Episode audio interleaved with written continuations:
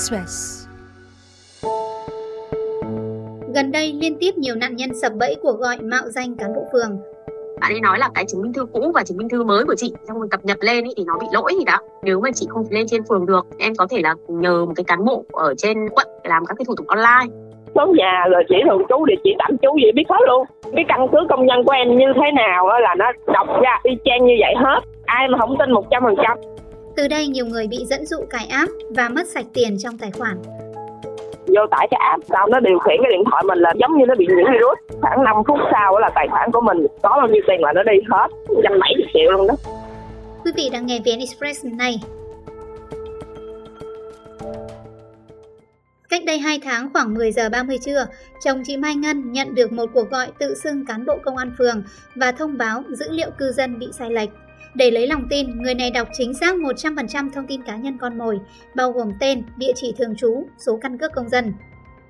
nó nói là nó công an bên phường nó đọc họ tên có chứng minh của anh ở đây phải không anh có địa chỉ ở đây đúng không cái căn cứ công dân của em như thế nào là nó đọc ra đúng hết một trăm phần trăm luôn. Thì chỉ có bên công an hoặc là ngân hàng mới biết cái thông tin của mình chính xác như vậy. Ai mà không tin một trăm phần trăm số nhà rồi chỉ thường trú địa chỉ tạm trú gì biết hết luôn. Kêu mình á là lên phường đăng ký lại đi tại định danh cấp 1 bị lỗi gì đó. Bây giờ anh lên phường đăng ký lại rồi mình ok cái nó cúp máy Sau khi lấy được niềm tin, người này yêu cầu chồng chị Mai Ngân mang theo căn cước công dân đến phường để cập nhật lại thông tin ngay lập tức vì đã sát hạn cuối cập nhật.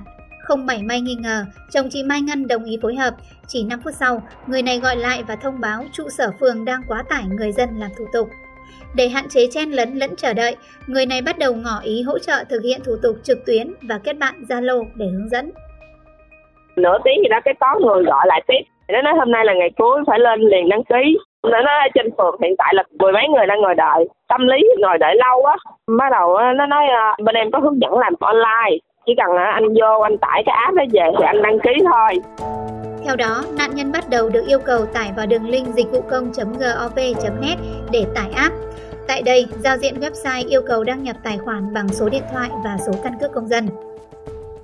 nó nói chuyện với mình qua zalo nên nó hỏi mình xài điện thoại gì luôn. Xài cái oppo xài xài điện thoại android. Lên google tải về cái app. Cái app của nó là y chang của bên ờ, nhà nước mình luôn chủ công chấm gì org hay cái gì đó. Của nó chấm nét của nhà nước mình hình như là chấm vn gì á. Gác cái đuôi chấm.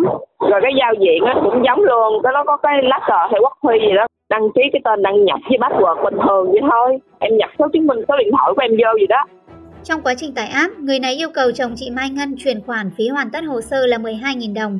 Thấy mức phí quá thấp, anh không hề mảy may nghi ngờ.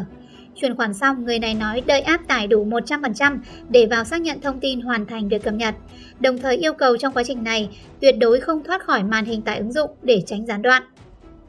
nói là anh cần nạp cái phí là có 12 ngàn thôi định danh cho nó lại đâu có ai lừa mình 12 ngàn khi mà mình chuyển khoản thì mình mở cái app ngân hàng nó nói chuyện với mình là tầm nửa tiếng lúc nó đang chạy thì nó nói mình thường xuyên nó nói anh đừng có thoát ra thoát vào nó bị gián đoạn này khi mà cái app nó lên nữa là nó che cái màn hình màu đỏ lên, là mình không thấy được những cái mà nó điều khiển bên trong cái điện thoại của mình, thì cái máy của mình nó đơ, nó không có về được chỗ khác. Truy cập vô cái chỗ khác nó lót lót. Cái app nó nó chạy chậm lắm. Xong thì nó sẽ nói là 12 ngàn đó, bên em chưa có nhận được. Anh chờ chút xíu là khi mà cái app bị lót hết một trăm phần trăm là tiền nó mới đi hết á nó còn khai thác khi 12 ngàn nó chưa nhận được anh còn áp ngân hàng nào nữa hay không chuyển khoản lại cho nó nhưng mà nhà chị à không cứ đợi đi chứ không có chuyển nữa Sau khi tải app thành công, người này tiếp tục yêu cầu chồng chị Mai Ngân chuyển khoản lại phí cập nhật với lý do chưa nhận được. Khó chịu, chồng chị Mai Ngân từ chối và hẹn sẽ trao đổi trực tiếp tại phường. Hơn một tiếng sau, khi vào lại app ngân hàng để chuyển khoản tiền hàng, chồng chị Mai Ngân mới ngỡ ngàng phát hiện 170 triệu đã không cánh mà bay. Liên hệ lại Zalo người này thì mọi liên hệ đều bị cắt đứt. Tương tự chồng chị Mai Ngân, chị Hoa ở Hà Nội cũng bị kẻ gian với cùng chiêu thức này tiếp cận cách đây hơn một tháng.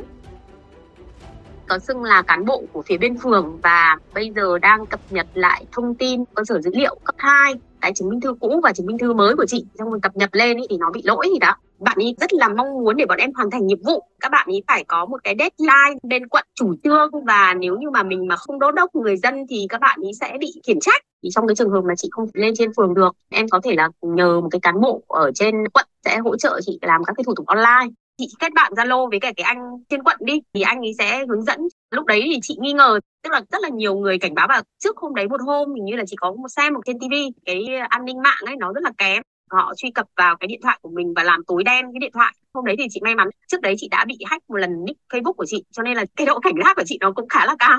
Sau khi mà chị nói nó khá cứng, điều chí cũng có đe dọa là vậy thì chị không phối hợp. Tức là nếu như có vấn đề gì thì sau chị chịu trách nhiệm. Để sau đó thì nói với cả một đồng chí nào bên ngoài mà ấy là, ý là anh hùng cách tên chị hoa không hỗ trợ chị hoa nữa. Nửa tin nửa ngờ, cúp máy, chị Hoa truy số cán bộ công an phường để liên lạc trao đổi thì mới ngã ngửa biết tin việc cập nhật phải được thực hiện 100% trực tiếp tại phường và không hỗ trợ online. Chị cũng có hỏi lại ở trong cái nhóm của chung cư, mọi người có bảo là có vấn đề tốt nhất là gọi điện cho công an của khu vực và chị tra được cái số điện thoại của bạn công an và quản lý khu vực. Bạn ý có nói với chị là hiện nay thì không có làm cái gì cả, có gì chị đến trực tiếp chứ không bao giờ bọn em làm cái gì online. Chồng chị Mai Ngân hay chị Hoa chỉ là hai trong hàng loạt con mồi được kẻ gian tiếp cận dưới chiêu thông báo sai dữ liệu cư dân. Trước đó hôm 18 tháng 11, Công an thành phố Hà Nội thông báo tại phường Mễ Trì, quận Nam Từ Liêm xuất hiện hình thức lừa đảo mới khi nhiều công dân nhận được điện thoại thông báo công dân bị sai lệch dữ liệu. Theo cơ quan này, ban đầu kẻ gian sẽ mời công dân ra phường để chỉnh sửa dữ liệu, nhưng sau đó gợi ý hướng dẫn từ xa để lừa đảo. Kẻ gian thường gửi đường link lạ, yêu cầu nạn nhân tải app do chúng tự cung cấp.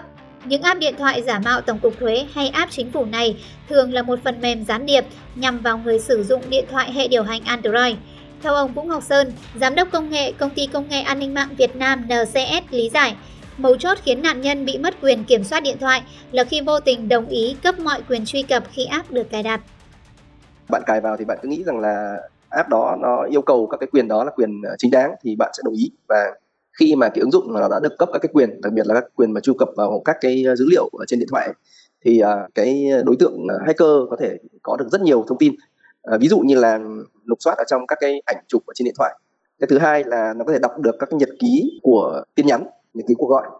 Thế thì toàn bộ những cái thông tin này thì hacker có thể lấy được ở trên điện thoại của bạn. Cái này nó giống như là một cái phần mềm nằm vùng ấy. Nó sẽ chạy liên tục ở trên thiết bị. Ở đây là điện thoại. Thì cứ định kỳ là cái phần mềm này nó sẽ kết nối đến một cái địa chỉ mà hacker đã chuẩn bị sẵn khi mà triển khai cái phần mềm.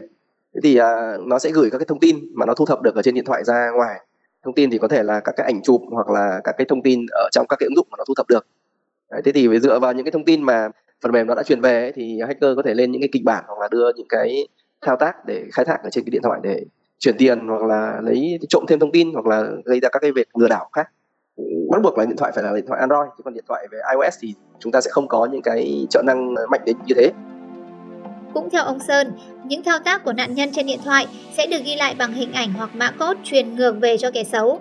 Lúc này, kẻ xấu có khả năng thu nhập được những thông tin cá nhân như tài khoản, mật khẩu ngân hàng, ví điện tử, thậm chí cả mã OTP. Từ đó, gần như mọi thông tin cá nhân của nạn nhân đều nằm gọn trong tay kẻ gian.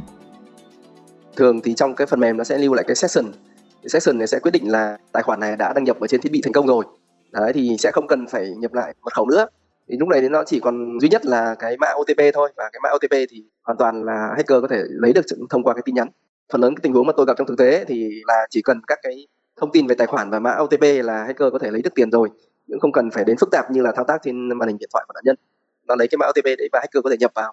Trên cái máy tính của hacker thì lúc đấy sẽ giống như là thao tác ở trên điện thoại của nạn nhân thôi thì như thế nó dễ hơn rất là nhiều như mình nói là đấy mới là cái cách mà hacker nó đang làm chứ không phải là cái việc là nó tìm cách là nó nó thao tác ở trên điện thoại bởi vì cái việc đấy cực kỳ khó. Thế thì với các cái thông tin lấy được và cái mã OTP kia thì nó hoàn toàn có thể giao dịch với ngân hàng để chuyển tiền. Theo nhiều nạn nhân, chiêu thức thông báo sai dữ liệu cư dân này đang nở rộ tràn lan. Chị Mai Ngân ngậm ngùi nói, sau sự việc, chị báo công an và được thông báo nhiều tháng nay không ít hồ sơ lọt bẫy như chị đã được ghi nhận công an nói là có khi mình mua mấy cái hàng khuyến mãi, siêu thị điện máy rồi nó lấy cái thông tin của mình, nó đưa ra, nó điều khiển cái điện thoại mình là giống như nó bị nhiễm virus. Thì khi mà mình chuyển khoản là nó biết tên đăng nhập với cái password, thì nó chỉ cần là nhập vào cái bát đó thôi. Tinh vi lắm luôn á.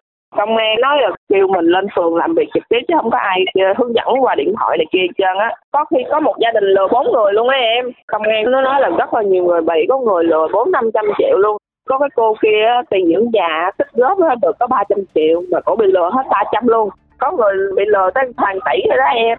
Chị Mai Ngân nói, điểm trí tử của các nạn nhân như chị là tâm lý ngại mất thời gian, thích tiện lợi trong thủ tục hành chính. tâm lý mà ngồi đợi lâu này kia đó vô tải cái app nó sẽ canh giờ nha. Một là làm buổi tối bữa anh nhà chị thì bị là buổi trưa. 10 giờ mấy trưa cái nó kéo dài tới 11, 12 giờ. Thì cái giờ đó là ngân hàng nó cơ quan chức năng người ta nghỉ hết nè nên mình đi lên báo cũng đâu có kịp đâu chuyển có 12 ngàn ai nghĩ là bị lừa nếu mà người ta có bị lừa thì người ta cũng bị lừa có 12 ngàn 20 ngàn thôi người ta đâu có nghĩ là sau cái lệnh chuyển khoản đó thì tiền sẽ chuyển đi hết đâu theo thông tin từ Phó Cục trưởng Cục An toàn Thông tin Bộ Thông tin và Truyền thông trong cuộc họp chiều ngày 5 tháng 7 vừa qua, Cục An toàn Thông tin đang ghi nhận sự tăng vọt của các hình thức lừa đảo trực tuyến. Tuy nhiên, chiêu cài app đang được phản ánh nhiều nhất gần đây.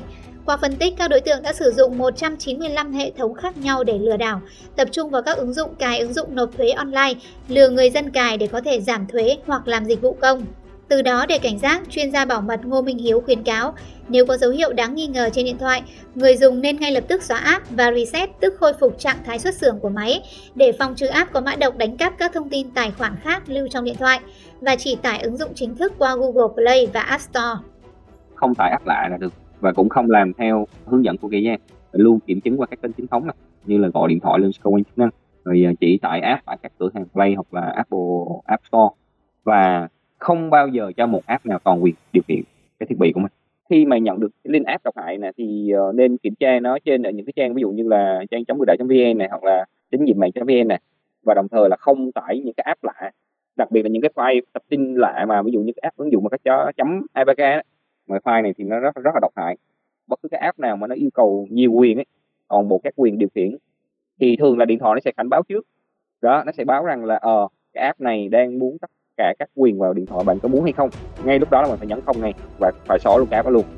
Tiếp đó, người dùng nên khóa ngay các tài khoản ngân hàng, email, mạng xã hội và các tài khoản quan trọng khác trên điện thoại hoặc đổi email, mật khẩu và cài đặt lại chế độ bảo mật hai bước. Đồng thời, người dùng nên nhanh chóng liên hệ với bộ phận hỗ trợ của ngân hàng để bảo mật tài khoản. Thông tin vừa rồi đã khép lại chương trình hôm nay. Hẹn gặp lại quý vị vào ngày mai.